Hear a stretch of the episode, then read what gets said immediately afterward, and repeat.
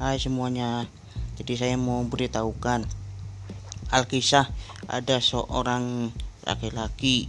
Dia sudah jadi sarjana ekonomi Tapi disayangkan dia orangnya tukang tipu alias tukang tipu. Dan dia sekarang itu bekerja sebagai pencari nafkah untuk anak dan istrinya. Tapi entah kenapa kok dia bisa gitu mendapatkan seorang wanita yang dia inginkan.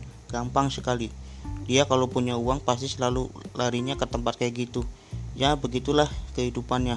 Walaupun dia udah sarjana tapi tetap aja otaknya masih berpikiran yang tidak-tidak hmm, jadi ada baiknya sih masih mending sudahlah sudah selesai udah dulu ya